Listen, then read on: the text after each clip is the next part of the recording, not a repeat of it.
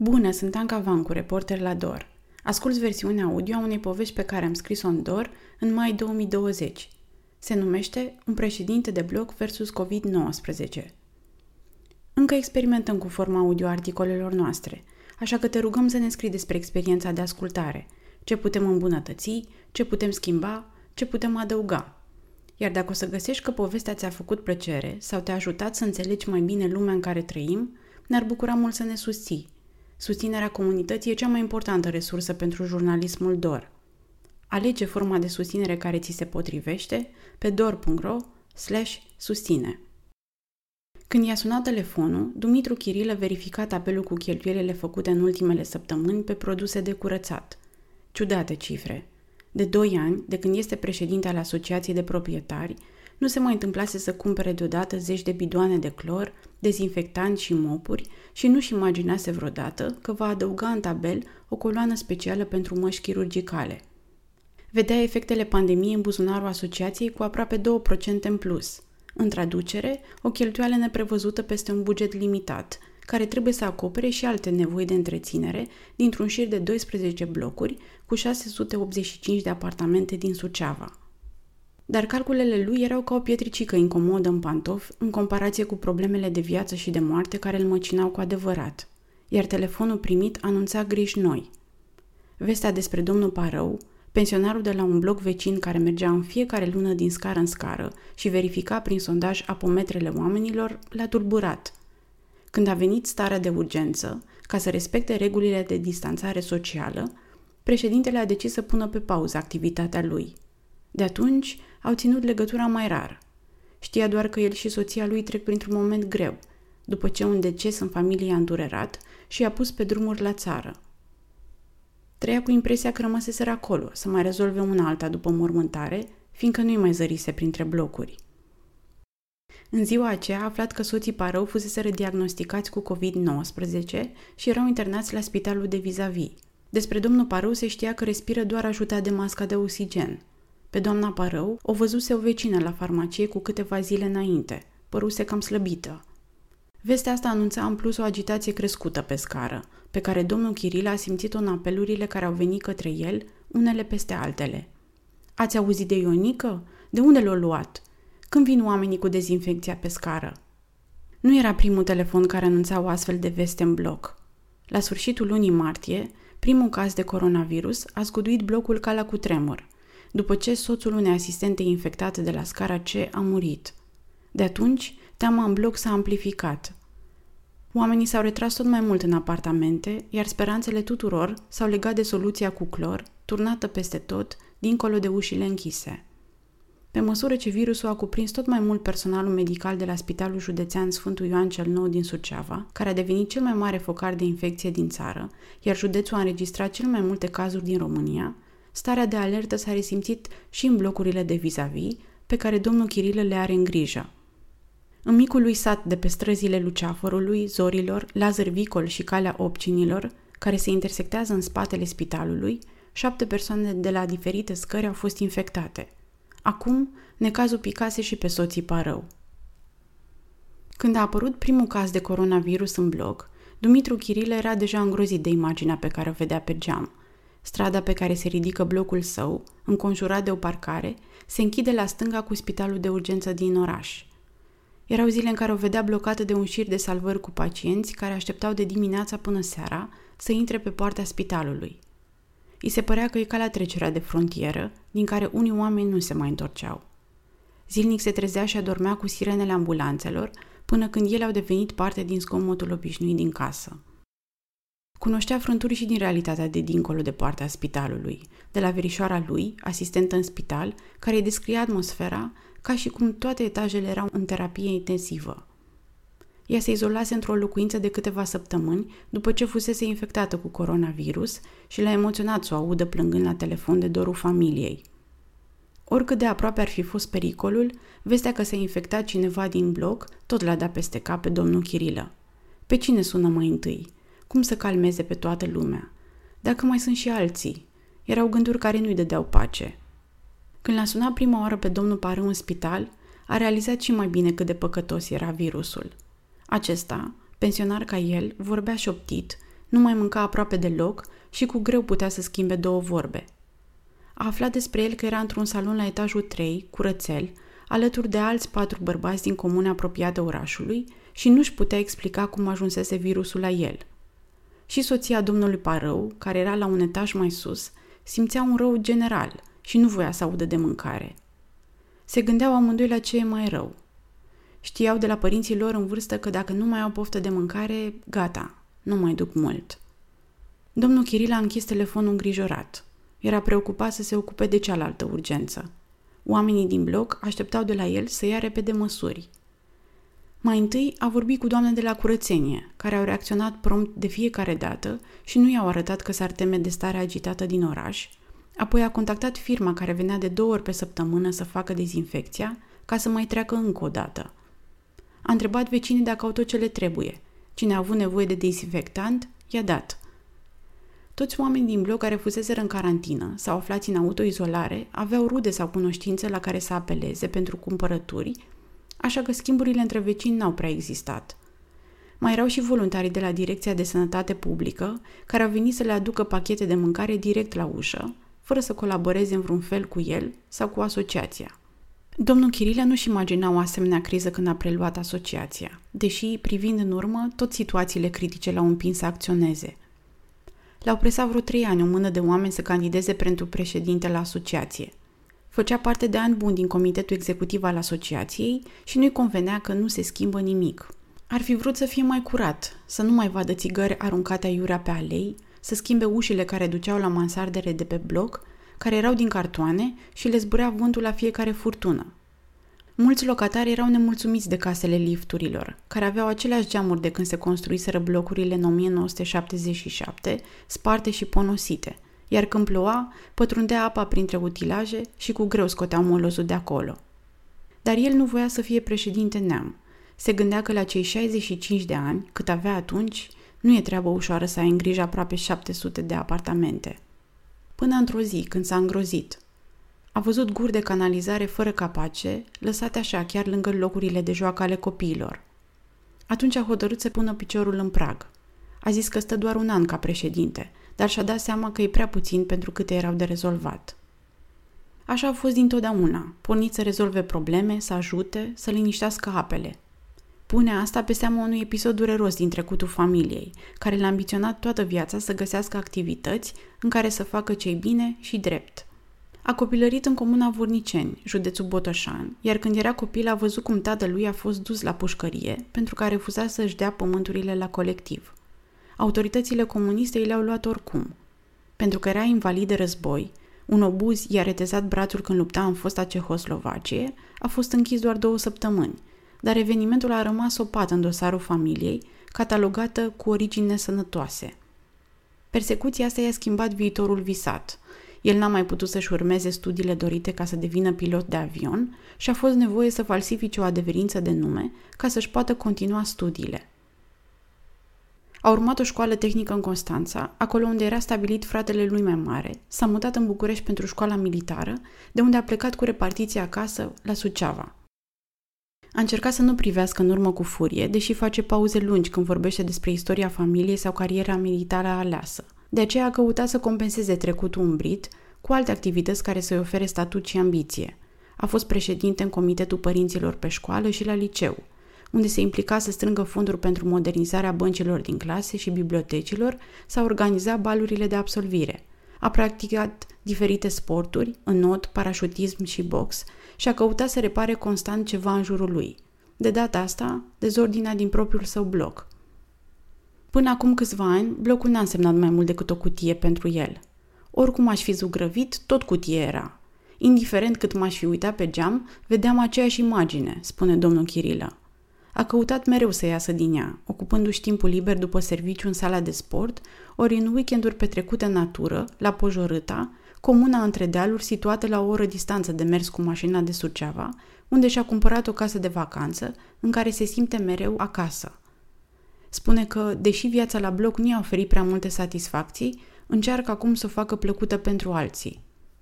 Locuiește în blocul ăsta din 1980, la trei ani după ce a fost dat în folosință. Pe atunci, liftul acum părăginit abia fusese pus în funcțiune și era un simbol al progresului. Majoritatea vecinilor din blocul lui sunt cei pe care îi cunoaște din tinerețe, cu care a fost martor la schimbările din jur. Erau mai puține clădiri în cartier și mai mult o câmpie întinsă, și amintește domnul Chirilă. Timpul a împins lucrurile către mai multă gălăgie. Viața la bloc în anii 80 și-o amintește așa. N-aveau interfon, nici cheie să intri în scara blocului, copiii formau găști cu copiii vecinilor, iar de sărbători umblau platouri cu bunătăți pe holurile din ușă în ușă. Lumea era mai apropiată, mai săritoare, iar domnul Chirilă pune asta și pe seama entuziasmului tinereții.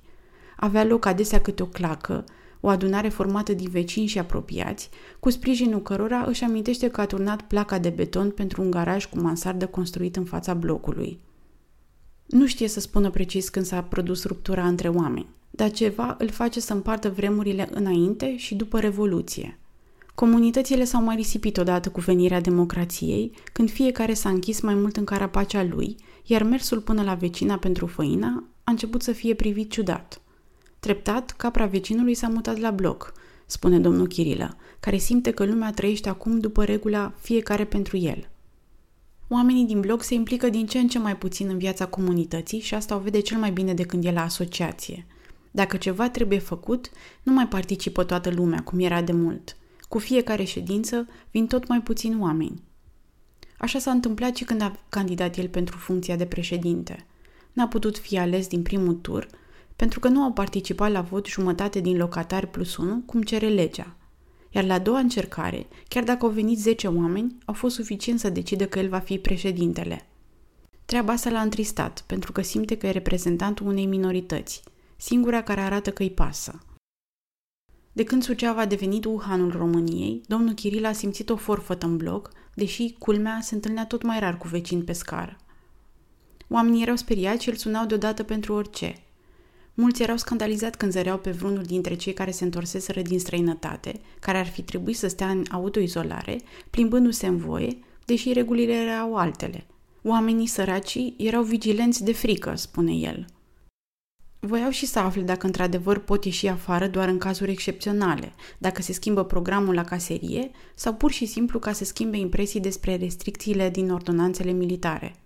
Ceea ce se impune nu e deloc plăcut, dar e benefic în percepe riscul, le spunea el, ca o lecție învățată în cei peste 30 de ani de carieră militară. Domnul Chirilă s-a gândit că va fi rău încă de când a văzut situația din China. Când se întâlnea cu vecinii, mai schimbau câte o vorbă despre coronavirus și îl contrariau părerile unora că e doar o gripă banală. Vedea la televizor oameni echipați în combinezoane, care aminteau de dezastrul din 1986 de la Cernobâl, de peste drum, și asta ne liniștea.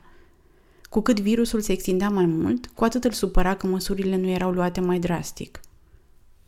Teama asta l-a împins pe el să ia măsuri mai din timp. Înainte cu o săptămână de instalare a stării de urgență în toată România, când încă erau recomandări de conduită, nu interdicții, a făcut solicitare la autoritățile locale ca toate scările din blocurile pe care le administrează să fie dezinfectate, iar străzile din jur spălate – a schimbat e mail cu biroul asociațiilor de proprietari din cadrul primăriei ca să înțeleagă cât de mare e pericolul și a primit o listă de recomandări de cum îl poate preveni. Printre ele, mai văzuse și pe Facebook, să așeze covorașe îmbibate cu clor la intrările în blocuri. O parte din aceste servicii au fost finanțate apoi prin ordonanțele militare, iar pe scările de bloc au fost montate dezatoarele cu dezinfectant, care erau umplute de autoritățile sucevene cam de 3 ori la 14 zile – Locatarii au fost mulțumiți, dar unii au spus că nu le-au apăsat nici măcar o dată, fiindcă s-au învățat repede să meargă cu mânuși și gelurile desinfectate în buzunar. După câteva săptămâni, a mers într-o inspecție prin scări și a observat că trei dosatoare fusese răfurate, iar la alte cinci le lipseau capacele. De ce nu lasă să funcționeze un lucru care e în beneficiul tău și al celor din jur? De ce dai cu piciorul în el? E o dilemă pe care el nu o poate înțelege. Domnul Chirilă a vrut să asigure în primul rând siguranța echipei din asociație, așa că le-a cumpărat materiale de protecție ca să-și poată face treaba în continuare. A comunicat asociației cheltuielile pe care voia să le facă în plus, le-a trimis un proces verbal care a circulat pe la toți să-l semneze că sunt de acord.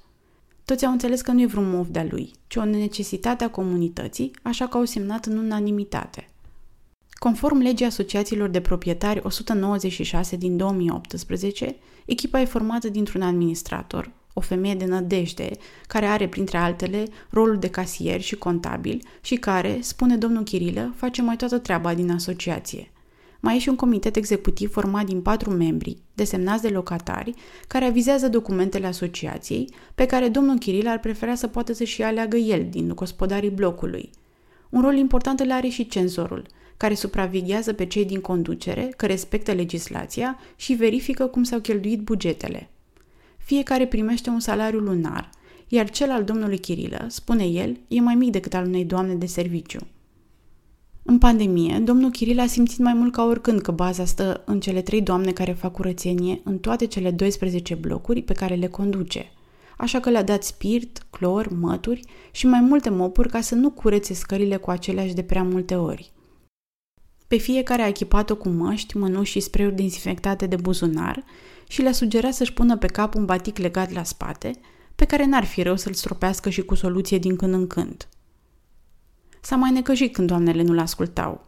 Unea dintre ele i-a tăiat prima promisă peste salariu pentru că n-a respectat regulile de protecție. I-am spus de trei ori și tot n-a înțeles. Mai Aurico, dă încolo de treabă, de câte ori ți-am zis, poartă masca aia. Pe urmă i-a părut rău, că știe câte necazuri are pe cap, dar se gândește să-i dea prima cu altă ocazie. Tuturor le-a fost greu să se obișnuiască cu atâtea reguli noi, spune el. Nici lui nu i-a fost ușor să renunțe la plimbarea zilnică până la asociație – o cameră de 9 metri pătrați dintr-un bloc pe strada Lazar Vicol, împărțită în caserie și un colț cu birou, care a devenit spațiu de depozitare pentru dezinfectanți și mopuri. Recunoaște că a fost și neastâmpărat când a făcut escapat de la Șcheia, comuna lipită de Suceava, ca să stropească pomii fructiferi dintr-o livadă de 12 arii, de care are grijă împreună cu fiul lui. Partea bună de când stă acasă e că a reușit să facă mai multe abdomene, crescând numărul de la 10 la 20 de exerciții zilnice – ca președinte a avut și unele propuneri care n-au prins deloc la oameni. Primele afișe pe care le-a lipit pe scările blocului erau cu contul bancar al asociației, prin care le sugerau oamenilor să plătească întreținerea online, să nu mai treacă pe la caserie. Putea să-i numere pe degete pe cei care o făceau deja. La fel de puțini au răspuns după apelul lui. Aproape trei sferturi din locatari sunt vârstnici care nu se pricep cu online banking-ul și care preferă să vină la caserie pentru că așa mai schimbă o vorbă, mai cer explicații la cheltuieli. Cea mai mare schimbare în pandemie a simțit-o într-o zi însorită după Paște, când a fost brusc conștient cât de pustii erau străduțele pe care trece în drumul său spre asociație. Nu mai era agitația cotidiană de primăvară, când vecinii începeau să ocupe băncile din fața blocului, iar copiii locurile de joacă. Pe drum s-a întâlnit cu un vecin și parcă ceva i-a ținut pe loc. S-a dat fiecare înapoi. Am avut un sentiment diferit, ne uitam unul la altul cu rezervă și răceală, spune domnul Chirilă. Nu mai puteam să mă exprim prin gesturile pe care le făceam altă dată. Am dat din cap în loc să strâng mâna omului. Ca și domnul Chirilă, președinții de asociații de proprietari din toată țara s-au trezit odată cu starea de urgență într-o situație cu totul nouă, pe care nu știau cum să o gestioneze. Mihai Mereuță, președintele Ligii Asociațiilor de Proprietari Habitat, spune că majoritatea președinților au fost tensionați mai ales în primele săptămâni, pentru că erau sceptici că autoritățile locale vor asigura soluțiile de curățare și dozatoarele așa cum promiteau. Unii se plângeau că nu primiseră dozatoarele pentru toate scările, alții că n-aveau deloc. Câțiva au improvizat prosoape cu clor la intrarea în bloc sau au comandat din timp de pe EMAC dezinfectanți și măști pe care le-au oferit oamenilor din bloc. La o asociație dintr-un bloc din Vâlcea, președintele care lucrează într-o tipografie a lipit autocolante de distanțare în fața liftului și le-a distribuit fluturași oamenilor cu informații din surse oficiale despre coronavirus, după ce grupul lor de WhatsApp se umpluse cu teorii ale conspirației. Ceva bun a adus totuși pandemia în viața de asociație. Odată cu restricțiile de distanțare, mulți dintre locatari au aflat pentru prima dată că pot plăti întreținerea prin transfer bancar, opțiune care există de 2 ani. Domnul Chirile spune că n-au fost la vedere nici plângerile, nici vreo laudă pentru măsurile luate în pandemie. E mai obișnuit să primească vești de la cârcotașii care vin să-i facă reclamații. Discuțiile aprinse apar aproape de fiecare dată în jurul banilor. Sunt unii locatari care îi solicită bun pentru fiecare reparație la o țeavă spartă sau îi cer explicații de ce trebuie să plătească un om care face verificări la apometre a fost reclamat la birou asociațiilor de proprietari din cadrul primăriei locale pentru investiții la conducte, iar el n-a avut încotro. S-a prezentat cu dosarul cu acte și chitanțe. Acum un an a făcut mai multe solicitări la primărie ca să pună un stâlp de iluminat într-o parcare întunecată de lângă bloc, dar apoi s-a trezit cu reclamațiile de la un locatar că nu poate dormi noaptea din cauza luminii. Nu mai știe cum să procedeze în astfel de situații. Rămâne doar cu un gust amar. În perioada pandemiei a avut de furcă cu o vecină, deși conflictul e mai vechi. A primit peste 140 de reclamații care o vizau pe doamna care obișnuiește să lase mâncare pisicilor și câinilor dincolo de gardul spitalului. Locatarii s-au speriat mai mult acum, pentru că din cauza situației alarmante din spital, animalele ar putea fi și ele purtătoare de coronavirus și îl împrăștie prin cartier. Deși nu există studii că animalele ar fi purtătoare, domnul Chirilă preferă să fie rezervat. Știu că animalul e un companion care ți alungă stresul, dar nu înțeleg. În această situație ar trebui să fim beneficiarii bucuriei și nu să beneficiem cumva de bolile animalelor, spune el. N-a reușit să împace taberele, dar nici nu vrea să se lase mâhnit de situație. La noi în Bucovina e o vorbă. Dintr-o pădunche n-aruncăm cojocul pe foc, spune el. Glumește că munca la asociație nu-i oferă nimic decât supărări, iar asta se poate observa și în părul său grisonat. Un bloc e copia unei Românii, spune el. Cuprinde o mare faună de mentalități și la nivel macro cred că la fel se gândește. Nu voi fi niciodată la înălțimea dorințelor fiecăruia. N-am cum. Unii o să mă reclame, alții mă mai laudă. În lumea asta diversă, simte că rolul lui de președinte e unul singur, să reușească, în limita posibilităților, ca cetățenii lui să simtă că lucrurile s-au mai îmbunătățit și nu s-au înrăutățit. Ar vrea să-și continue treburile la asociații pe care le-a început, dar nu știe dacă îl mai lasă copiii. Familia a spus de mai multe ori să lase totul baltă când a văzut cât de mult se consumă, dar el n-a putut să lase căruța în drum chiar în plină criză. De când e în fruntea asociației, domnul Chirilă e mulțumit. Capacele de canal sunt la locul lor. Am mai reușit să elimine țarcurile cu pubele de gunoi, pe care le-a înlocuit cu containere îngropate, unde se colectează selectiv și așa a scăpat și de oamenii care veneau și făceau vraiște căutând prin gunoaie. Datoriile s-au redus, de la peste un milion la 700 de mii, la fel și cheltuielile asociației, înlocuind de pildă becurile de pescări cu leduri pe bază de senzori, care au micșorat consumul de curent cu 60%. Cel mai mult își dorește să vadă strada Luceafărului asfaltată, cu borduri noi și cu canalizarea modernizată. Sunt doar două guri de canal pe strada asta îngustă și se fac bălți. Când trece câte o mașină, sare apa direct pe geamurile oamenilor, le intră în casă. Treaba e ca și făcută, spune domnul Chirilă, după ce a obținut finanțare de la primărie. Trebuie doar să înceapă lucrările. Asta dacă nu cumva au tăiat din fondurile de la investiții de când cu pandemia. Cheltuielile asociației, din cauza diferențelor dintre consumul real la apă și cel raportat de locatari, pot fi și ele micșorate. Până acum, considera că un sistem tehnologizat pentru citirea apometrelor prin unde radio ar fi mai eficient, dar și mai costisitor. Kiril a făcut un calcul – Costul pentru telecitirea apometrelor pe o lună reprezintă salariul domnului Parău pe un an și jumătate. De aceea l-a angajat cu ora, ca să meargă ad hoc prin bloc să verifice apometrele, după ce a găsit diferențe și de 300 de metri cub la apă. Dar acum se gândește serios să facă investiția asta. A discutat despre schimbarea asta inclusiv cu domnul Parău, care, după trei săptămâni de spital, s-a întors acasă sănătos împreună cu soția. I-a povestit despre perioada petrecută în spital, când cel mai mult le-a impresionat grija asistentelor care aveau cismele ude de transpirație din cauza echipamentelor de protecție sufocante, dar și bucuria că își revine încet după ce a mâncat cu poftă o banană. Discuția a alunecat către o altă realitate incomodă. Pentru că cheltuielile asociației nu mai puteau acoperi salariul domnului Parău, acesta era nevoit să-și ia concediu fără plată. Nu și-au ascuns nici faptul că oamenii le-ar primi la ușă cu reticență, așa că serviciile domnului Parău pentru asociație deveneau nesigure – Domnul Parău i-a recunoscut că de când s-a întors acasă, are sentimentul că e privit ca o oaie neagră într-o turmă albă. Pandemia a făcut ca lumea să fie mai rece față de cum era. Teama insuflă întotdeauna și alte de desubturi, spune domnul Chirilă, care crede că relațiile și așa distante dintre oameni vor deveni și mai firave. Simte deja asta la bloc, pe scară sau la coadă la magazin – Chiar dacă oamenii au început să circule mai mult de pe 15 mai, când s-au ridicat restricțiile, iar orașul Suceava a ieșit din carantină, merg în continuare încorsetați. Înainte se făcea atmosferă stând la o coadă sau la o adunare în scara blocului.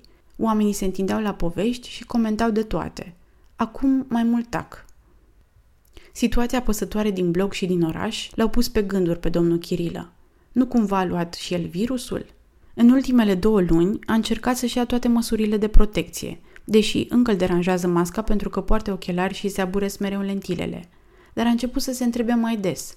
Și totuși, dacă a umblat mult pe afară, prin scările blocurilor cu cazuri de coronavirus, a interacționat cu diversi oameni, iar evoluția virusului din oraș devenise așa. Fiecare cunoștea pe cineva, care știa pe cineva care fusese infectat. S-a gândit că șansele să aibă și el coronavirus sunt mari, chiar dacă n-a avut niciun simptom. După ridicarea restricțiilor, domnul Chirilă n-a mai vrut să stea cu frica asta. A mers la o clinică privată să-și facă testul COVID-19 să se convingă dacă virusul a trecut pe lângă el sau nu.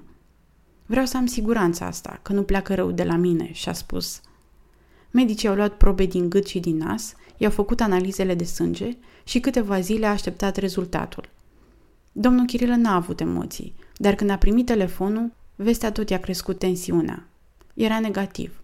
Președintele n-are coronavirus.